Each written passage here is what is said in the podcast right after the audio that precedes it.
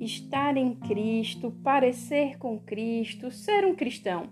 Se tudo isso condiz com a verdade das nossas vidas, então como não deixar as marcas do próprio Cristo? Sim, deixa muitas marcas.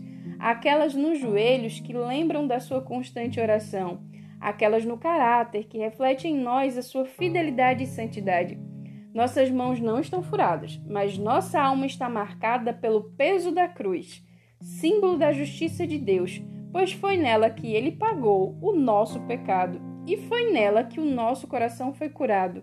Vamos continuar esse assunto? Vamos falar sobre o cristão e tudo o que acontece no mundo? Nós somos o mais que um pardal.